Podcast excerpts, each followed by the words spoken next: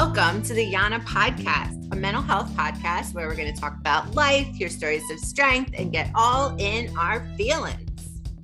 Our hosts are Becca and me, Danny. We work for NAMI, which is the National Alliance on Mental Illness. NAMI is the nation's largest grassroots mental health organization, and our mission is to build better lives for the millions of Americans that are impacted by mental illness.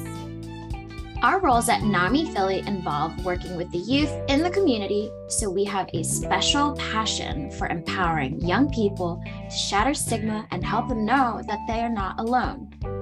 Yeah, so therefore, we decided to start the YANA podcast, which stands for You Are Not Alone. Woohoo!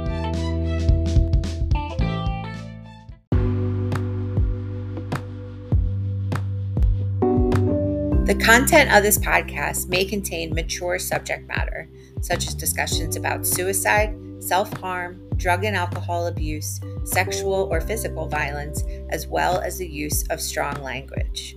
Listener discretion advised.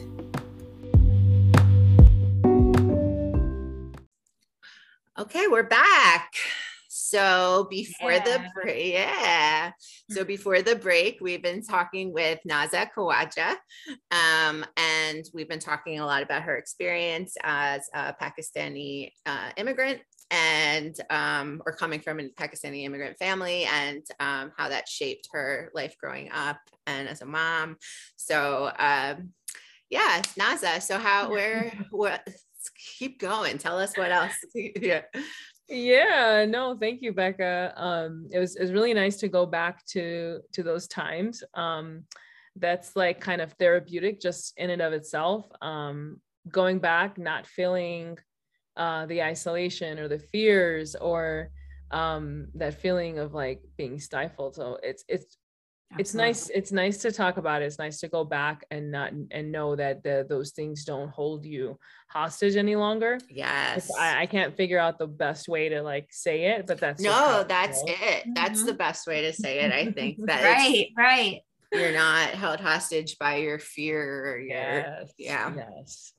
And I think we were kind of talking about the judgment and like the difficulty in navigating people's opinions of you. And in my 30s is when I really let go of all that and said, it doesn't matter.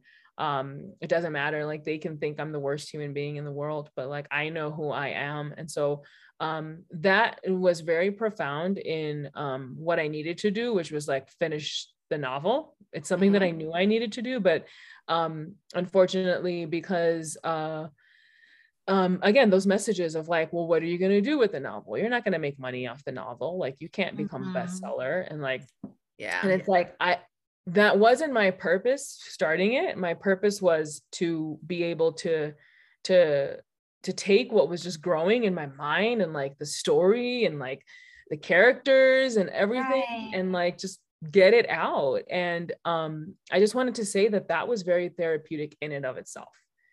I felt like I had this, and just for listeners out there who do have these creative passions or like creative side to them, and they think it's not important. Like it is very important to your identity. You do have to feed it.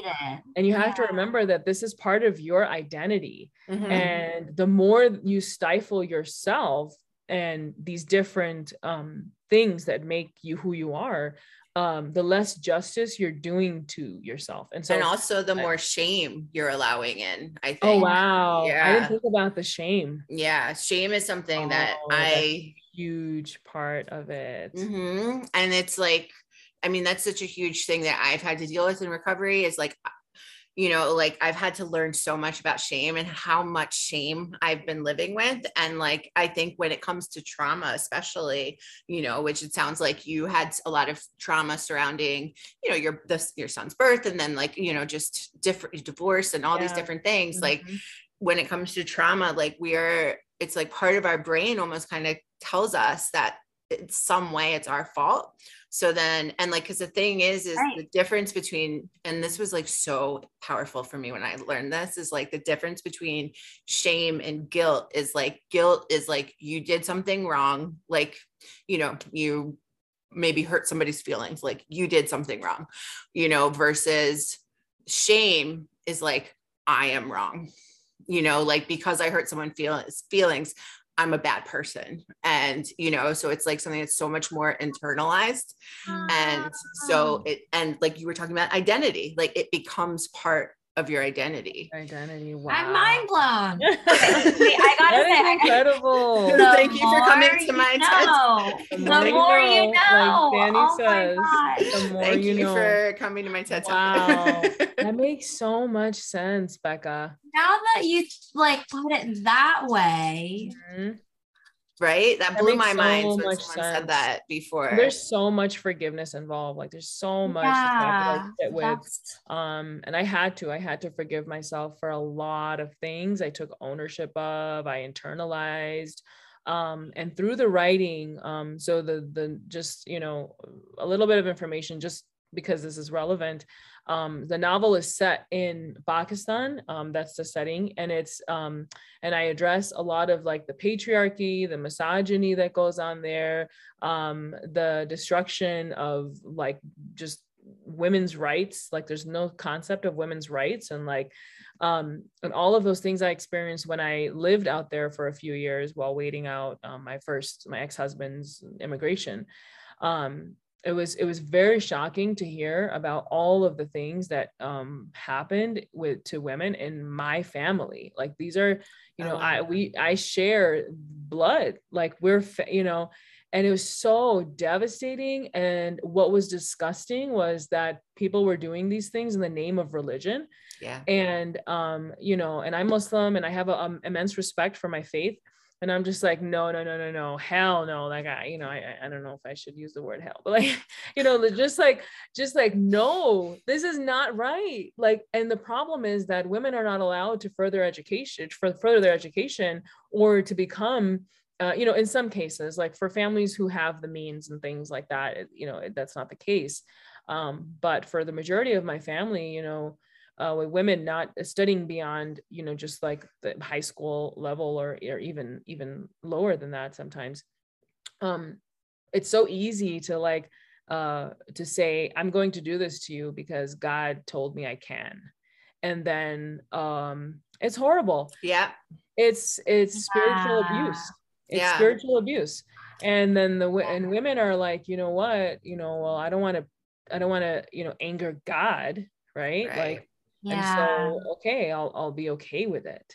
I think a lot of this stuff, and I know very different circumstances, but like, I know a lot of different things people became a little more aware of with like everything that's happened with Afghanistan. And I know situations are much different in Pakistan and Afghanistan, but like with them, you know, religious, you know, reasoning and causes for the treatment of women, you know, like it's been this huge upswing in people talking about women's rights in the Middle East, you know, and in that, in those regions. So, but it was utterly disgusting, Becca. Yeah. Like, I'm like, you have got to be kidding me. And so I do shed some light in the novel about, just this, like the cultural versus religious claims and just how people use that to like influence and degrade. And justify like certain things is like, I don't know, like I hear you because I also grew up,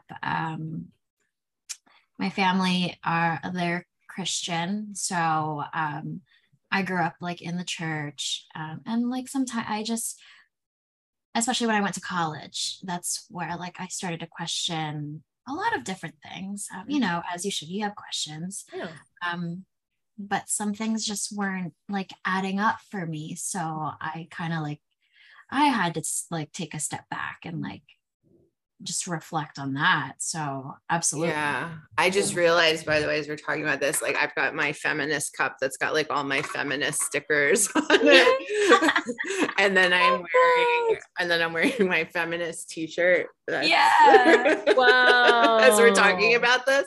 But I did like, so when you say the difference between like religion and culture, like, are you talking about like the different ways in which like different cultures interpret that religion? No, just the different, that's part of it too. Like, so thank you for bringing that up.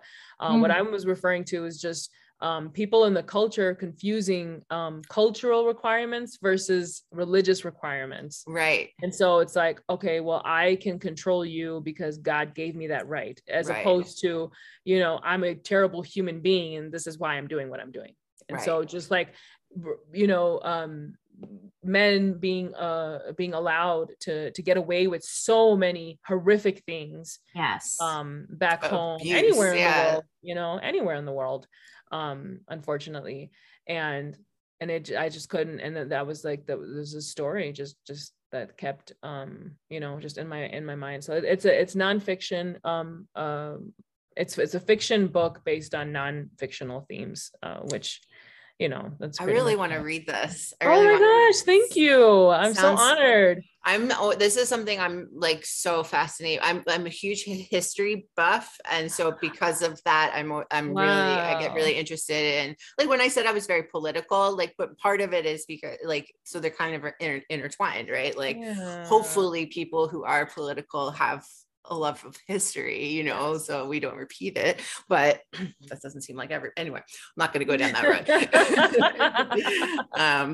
But that, you know, and then intertwined in that is like how cultures become the way they are, you know, and how they are created. That's like the anthropology. Yeah.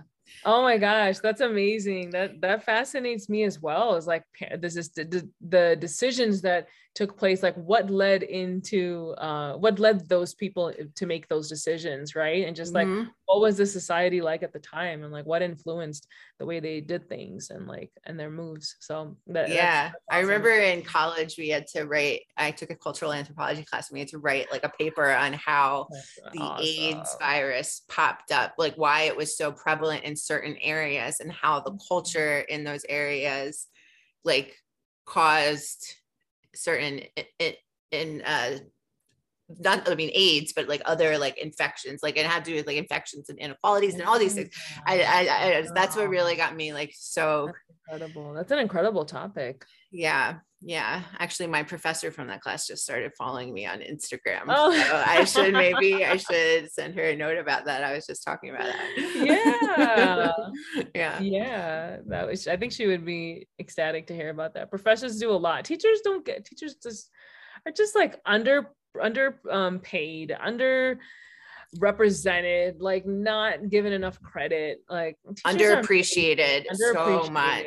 All of those unders. Yes. Yeah. I've learned that so much in my adult years. Like, you know, it's so true. I'm sure she'll appreciate that message. But yeah, it was very therapeutic writing out what I needed to say to people that I couldn't. And so I used novel as a means of like, you know, putting those thoughts and feelings in there and just, hopefully, you know, when the readers, and I received a lot of gratitude for, writing out these stories for our women, and people who have expressed it are people from the same culture. And they're just like, I couldn't believe you put this in the novel. Like, I knew you were going there. And I was like, she's not going to do it. She's not going to do it. And they're like, you did it. And I was like, you know what? People need to know. People need to know the truth. And like, you know how uncomfortable it feels to read it? Imagine the person experiencing that. Exactly. At every single day of their lives. And like, you have a problem reading it. Like, and I had an argument with my sister because she's like, my older sister, she's kind of like more on the conservative side. And she's just like, you know, you shouldn't have included that. And I'm just like, why not? It's reality. It happens. Yep. Sometimes you have to have those like uncomfortable conversations, you know, like you gotta shed light into these things because how else are you gonna learn about it? Exactly. That's why I'm so passionate about what I do, because like not just this podcast, but like, you know, the programming that we offer is like all about going in and telling, you know, well, it's talking about mental health, but by doing so, like by telling your own experiences intertwined, like that's at least how I do it. And it's just like, that's what makes it so I'm so passionate about it, because like the kids, like when they always say that, like, this is the only mental health presentation they've ever heard like that. And that, like, that makes such a difference to them to see the real life implication, like application and implications, you know, because it's like, it's not just like words in a textbook, like you were saying, like it's real, it happens to real people, you know. It's incredible that you have the passion, that this is something that you're passionate about and it's your job and you get to flourish in that. No, it's so important to, it's like so important to feel that way about what you do in life. What a blessing. Yeah. I feel so lucky. Like coming upon NAMI was like, God's work or whatever. You know? Like we just had a conversation about this because I'm not going to get too into it. But like, being able to do this work and share more about, you know, like mental health is real. You like have to have these conversations because like it is very taboo, you know, like there's all these different stigmas surrounding mental health. And like, if you're not talking about it, like, how are you going to learn what it like what it's about? Like you could be experiencing all these different things and not know a single thing about it because no one talks about it. Oh, no one talks about that. It was me in my 20s. These are like weird conversations. You know? Yeah. No one wants to have. Yeah, absolutely. So, yeah. So you were writing this book, you wrote this book, and then how did it get to the point where it's now available on Amazon? Yeah, sure. So like I was done with it. And at that time, I married my current husband and I was like, oh yes, I'm done. It's on my computer, you know? And he's like, okay, now you got to get it out there. I was like, no, I'm not ready for that. I'm scared of rejection and all of those things. I used to write articles, you know, like you mentioned in my introduction, thank you. And some of those were some of my articles that I pitched were rejected. Okay.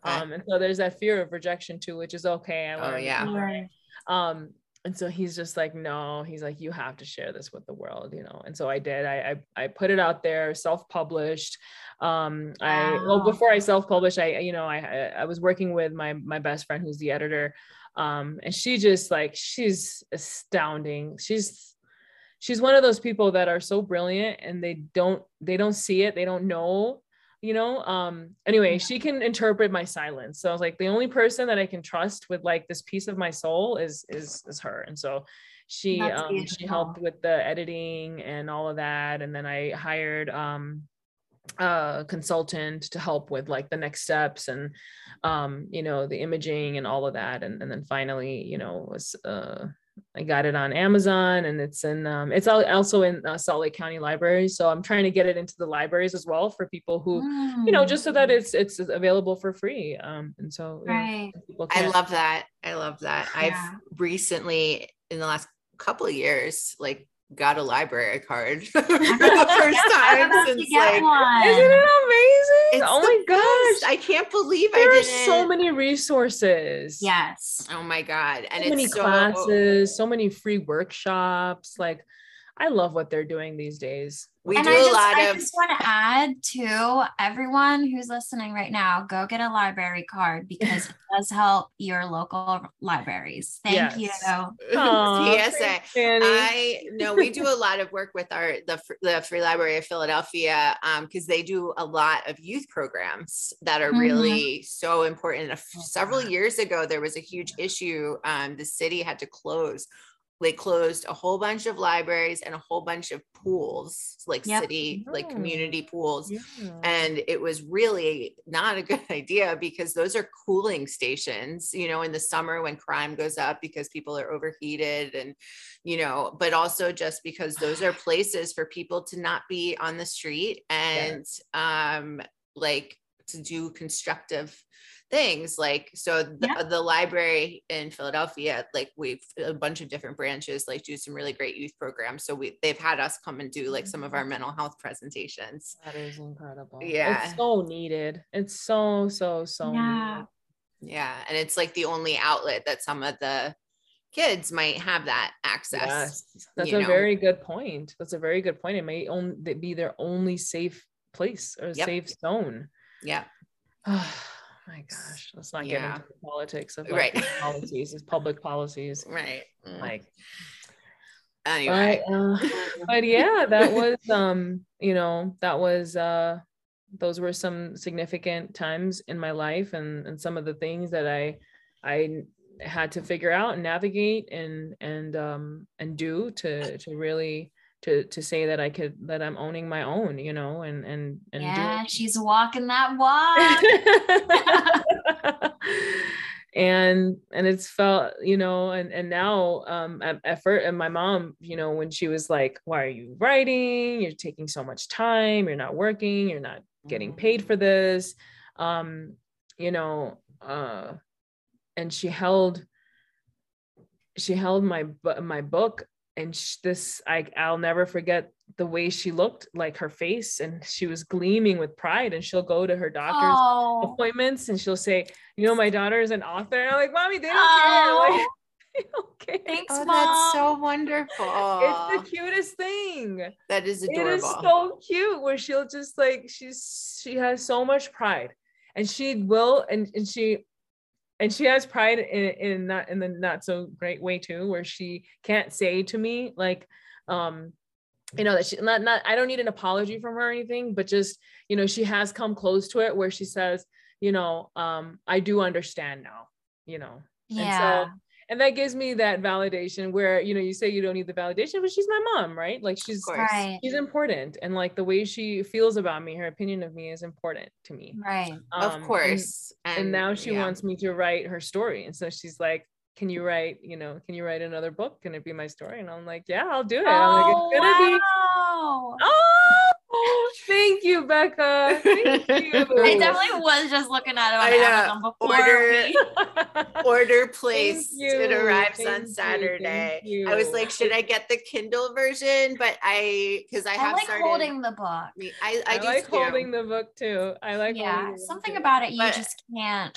I have started using an iPad more recently because I'm gotten older. My vision is not as good, and I can make the font bigger. And and also I like how you can look up. I mean, I always have looked up words anyway, but you can just click on the word. Click and on it up. Right. Yeah, but, you're absolutely right. And I travel a lot, so it's also easier in that realm. But I also like having books. Like, thank you, Becca. That is very sweet and thoughtful. I would love to like get on like a maybe if Danny wants to read it, like we could do like a a book chat, book club. Yeah.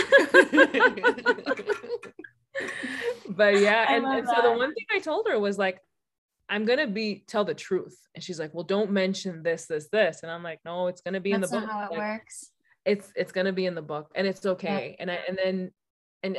And my mom is talking more about these issues that I mentioned in the book, how this is not okay, the treatment of women, the guy should be called out on it. That's beautiful. And she's thinking these things, and it's, oh, sorry.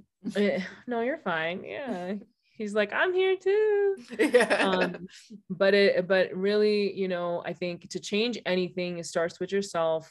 And that's profound. Like, I know we want like immediate change and we want results, but it starts with yourself. Right. And like, if someone like my mom can say like, oh yeah, he's a piece of shit. Like, that is incredible. My mom doesn't talk about men like that. And she thinks like women, she's from that mindset of like the old generation, like, hey, like you're a wife, you stay at home, you do this, your husband tells you this, you have to please him. And if she can, like, I've heard it more and more now from her. And like, if someone's not treating their, just with respect, she's speaking up about it and just that's saying beautiful. Like, yeah, that's not okay. That's beautiful. That's beautiful. And you did that. Yeah, you did that. Yeah, you should feel so proud of yourself. So I also want to hear now about like what you're doing now, because I think that you first spoke with Amy in our office, yes. right? Because so Early Autism Services, like yes. Amy, one of Amy's passions is around yes. autism awareness as well. Yes. So Amy's so wonderful. Love yeah. you, Amy. She just has the same passion you ladies have, you know, about the community and about giving back and about helping and having these free resources. So I am an outreach specialist with Early Autism Services. I started with the company as a BT behavioral tech, working in the homes with kiddos with autism. Mm-hmm. And then kind of this, you know, a more admin position came up, and it was like remote work and just really nice to be able to do the work with the, you know, but also being home with my kids as well. Right. And so I'm like, yeah, let's do it. And I love it. It's outreach. I work in outreach type roles with a few of the different nonprofit organizations that I work with in Chicago. Mm-hmm. And so it's right up my alley. I love the work. I love the connections. And so after being on board with this position for a few months, I suggested, you know, launching a podcast for the company and having important conversations that parents, you know, parents and families are sometimes left in the dark. I would get calls from families just like, oh, my son just had an appointment. The doctor gave me your phone number. And like, they have no idea what's going on. They have no idea mm-hmm. why they're contacting us, what we do. And I'm like, that's not fair. Mm-hmm. You know, parents right. are right. dealing with a lot. They're working full time, multiple jobs sometimes, yep. you know, and now they have a child who needs special attention. And they're not given the resources. They're not given the time and attention. They're not given the yep. room to like, here, let's talk about like how difficult this is. I've had parents on the phone, like crying and so scared for their child, you know, like, are you guys yeah. the cure? Like I had a dad ask me like, are you guys the cure? Oh, wow. And it broke my heart. It totally breaks like, my heart. Yes. I'm like, oh my gosh, you know, I wish, so, right? Yeah, yeah. And so the goal of the podcast is to talk about autism, you know, to provide information to families. We had Amy on to talk about the wonderful resources that NAMI has mm-hmm. Across the United States, but specific Absolutely. to Philadelphia. And I think, you know, I just recently published our latest episode on Traveling Different. It's a book that, so I interviewed the author of the book, Traveling Different, and she talks about vacation strategies for families who are, you know, traveling with kiddos with special needs, wow. who are neurodivergent children. And some of the tips that she shares on the podcast are just, you know, you're just like, oh, duh. Like, why didn't I, you know what I mean? Like, why didn't yeah. I do that? But like, yeah. again, as a parent, you're juggling so much. You want to have the best time, yeah. you know? Yeah. You want, like, I was talking about their birthday parties. Like I want it to be perfect. Right. Like you want these vacations to be perfect. You don't leave room for like, hey, this can go wrong. Or like, let's go an extra day. Let's get there early so the kids can settle before right. we say, okay, we're doing A, B, C, D, and E on one day, you know, in one right. day. And you guys are going to smile in the picture, you know, like, right, right. crazy requirements that like I'm guilty of too as a parent, just like, yeah. why aren't you guys happy? You know? Yeah. But anyways, a wonderful conversation. So that's what I'm doing for the company, that's outreach. Wonderful. And, the podcast. Yeah. That's wonderful. So is that like, do you have, you don't have to answer this question if you don't want to, but I know that you had mentioned that you had, you know, your son had you know, a troublesome birth, but yes. then like you had also mentioned like kind of special needs along the way. So yes. So another reason why, like, yes. So I was on the other side. Okay. So I was that parent that didn't mm-hmm. know like what, mm-hmm. and my son needed, speech, occupational therapy, physical okay. therapy. He was followed by a cardiologist. Like he's had more appointments in his life than like days in the park, you know, especially in his early years. And I was that parent that was completely confused. I didn't know who to talk to. Didn't even know if I had the right to ask questions. So working in, you know, with Early Autism Services, like, even though my son doesn't have autism, just like, you know, he needed services, right? Like he needed special attention and he was special needs in that way where like he needed assistance and things like that.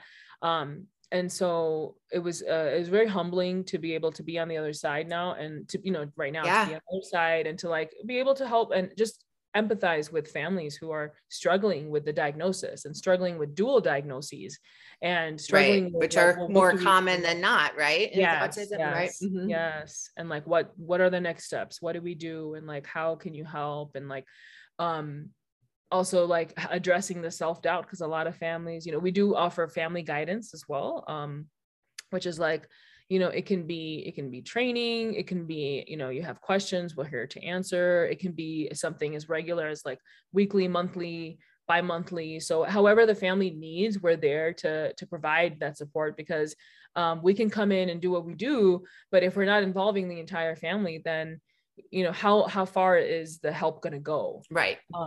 And so we've incorporated that. And I think it's a huge piece to just that, taking that, you know, everyone, it takes a village, right? So like everyone involved in the care of the child needs to, you know, just needs to understand like what the specific needs are and how to address them. And like, so it's been very humbling.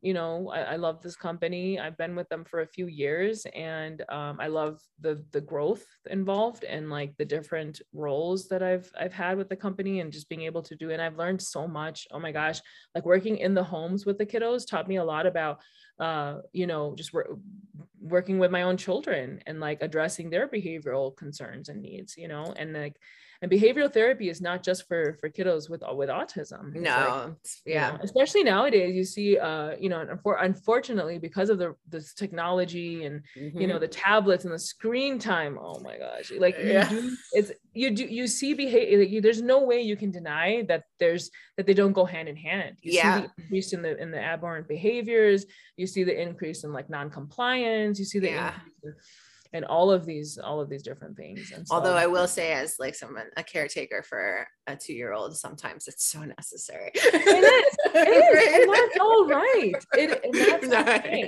That's okay. You know, my kids get screen time, you know, but you better believe there's a timer going off, and like, you're going to be off that tablet when the timer's off, because you know, like we talked about like YouTube earlier, and just like the algorithms and the things that are out there these days. And it has to be monitored for sure. Oh, for sure. So I have one other question, just like, so, cause this is something that really gets asked a lot when I do presentations, especially presentations for like communities where there's, you know, like rather than schools, I mean like community presentations where there's not just kids, but parents and everything, is like, how did you see the pandemic effect? Like, can you speak to like how, I mean, we saw from experiencing through Amy's son, you know, like how that affected him and her, you know, like what that effect had with him not being able to go to school and access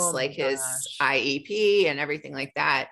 So what did you see as like the outcome, like the effects? No, for sure. I think everyone had it tough, but families with kiddos with special needs, I think, had it the worst. Like that's my personal opinion.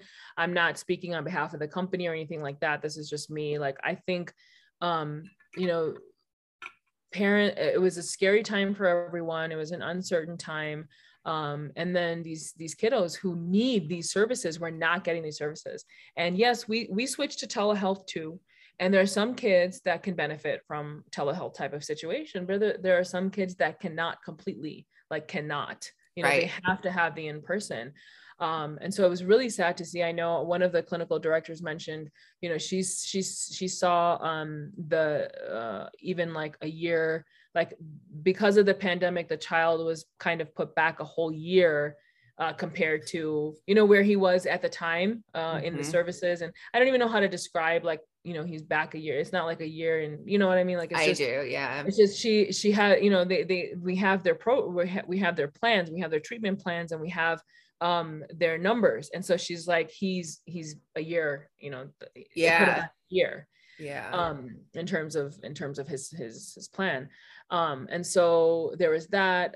We since then have started social skills groups in a few of our branches, because that was the biggest, that was the first thing that was hit, right? It was like, okay, no more social interactions. Right. And kids, like we talked about, kids learn through interactions, and even kids with special needs or kids with autism, and you don't think they're paying attention. Like they're picking up a lot of information from social interactions. Yeah. And so we started social skills group to kind of like get, you know, just kind of expedite that, or, you know, that growth in that area, and, you know, providing them the regular ABA services, but also incorporating social skills to kind of like really get them going in that, because it's an important part in a child's development for any child, especially for kiddos with special needs. Yeah. To feel that belonging too, and just to feel part of a community. Yeah. And so for sure, the kiddos were affected, and parents were just, you know, just poor parents, right? Like they just don't know. I know it was a whole, I mean, you know, it weighed on everybody, but like, especially those parents who had to also be remote working, and then also babysitter and teacher. I was a kindergarten teacher. I'm not like cut. I don't know what the hell I'm doing, you know, and I graduated kindergarten that year as an adult. And I take pride in that, because that was a hard year. Yeah. That was hard. Yeah. I'm like, you know, God learned about sharing, and my gosh, God bless the teachers out there who like tried it. You know, the teachers were just told to like, okay, Zoom and then in person, and then Zoom and in person. It's like, how are you asking an individual to be able to handle both situations at the same time? Yep. Yep. And like, also if they were parents themselves, you know, and had their kids at home, like on top of it, the grandparents that stepped up to the plate, so cute. Like I could see in my child's class, like in my daughter's class, I could see like the grandparents trying to like find the workbook, and like it was the cutest thing. But like, you know, that's not the job of grandparents. Right. Like, no, they're supposed to be able to just play. So incredibly hard. Yeah. We got through it. Right. And the hope is, you know, we opened our doors again, and we started the in-home, and we stayed, you know, we had one BT per family. And then we, when things were a little bit better, we had one BT for two families. So they were only, you know, in two. I see. Like the bubble kind of situation. Yeah. We tried that. And so, we tried, but like families were just so desperate for services at that point. They were just like, yeah, we're fine with that. You know, they're wearing a mask. That's fine. They needed the help, and the kiddos really needed. I know Amy was really, really struggling. I kept telling her, and I keep telling her, you know, that she's such a warrior. Cause like, it was a lot. Yeah. To have to play all of those roles. It's tough. Yeah. And one of the podcast episodes is I spoke with a parent about Zoom schooling their child with autism. And so getting that parent's perspective. Okay. I want to listen to that. Yeah. Yeah. I think it might be one of the first episodes, maybe the first episode. But yeah, it was really eye opening, you know, just getting that parent's perspective. Yeah. Mm-hmm. I think we do need to wrap up, but before we do, Danny, do you want to, or she looks like she's dealing with some dogs in the background that might be having a fight. Yeah, I do apologize if it's really noisy, but if you could tell your younger self one thing, what would it be? Gosh, just everything we were talking about. I would tell my younger self, and I've told my younger self this, like, what people think of you does not matter. Yes. So if you want to be a person with values, if you want to be honest, if you want to be good, if you, you know, do you the way you want to, the way that you feel like you were put in this world and on this earth, you know, we all have purpose. We all have our gifts, and don't underestimate those gifts, because, you know, it doesn't come with a degree, and you're not an MD or whatever, you know, just this nonsense that we've placed on, unfortunately, on value. Like, I think we've totally lost the point. Yes. Like when we're, when we're like, oh, you know, you're only valuable. And I would get these questions like, oh, so who are you? And I'm just like, I'm a living, breathing, you know, yeah, that's what I do. I breathe, I live. Like, I hate those questions, right? Like, what do you do? Or especially in like new social settings. I am human. Yes. I'm human. I made humans. Like, yeah. You know, what the hell? But I would say, do you, you know, figure out how you identify your identifiers and be true to those without, you know, worrying about what people, how people want you to be true to those. Like, you do you. Yes. I love that. I mean, that's so important. And I wish I had learned that so much earlier, you know. I think that's such a key thing for people, especially in this world, which is really tied up in like image, you know, to just think about. So where can people find you? You can search for your book on Amazon. We'll put it in the show links. I just bought it. I'm excited. Thank you. Again. Thank you. I can't wait to hear from you. Yeah. You too, Danny. Like, I can't wait to hear from you too. So you can find the book on Amazon, The Other Side of Life by Nazhah Khawaja. And then I do post some things on Instagram. So if you want to follow me, my handle is at my first name, NAZHAH_K, Nazhah_K. Yeah, that's. And your podcast, is that on? And the podcast, thank you. Life at EASe. And like you mentioned, the EASe, the EAS is capital for the company, Early Autism Services. So Life at EASe, and we're on Apple and Spotify. Awesome. Hi. And thank you ladies so much. This was awesome. Of course. Thank you for joining us. And you can find the YANA podcast on Instagram at @_YANApodcast.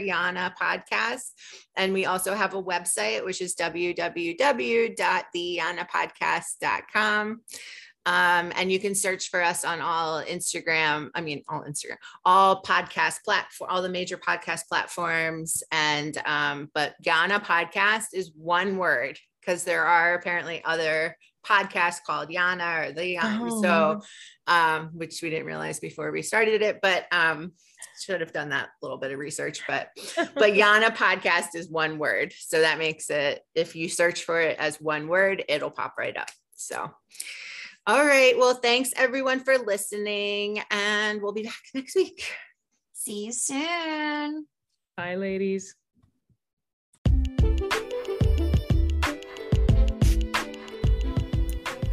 If you or someone you know is in crisis, call the Suicide and Crisis Lifeline at 988, or you can text NAMI to the Crisis Text Line at 741-741, or go to nami.org for more information. Remember, you are not alone.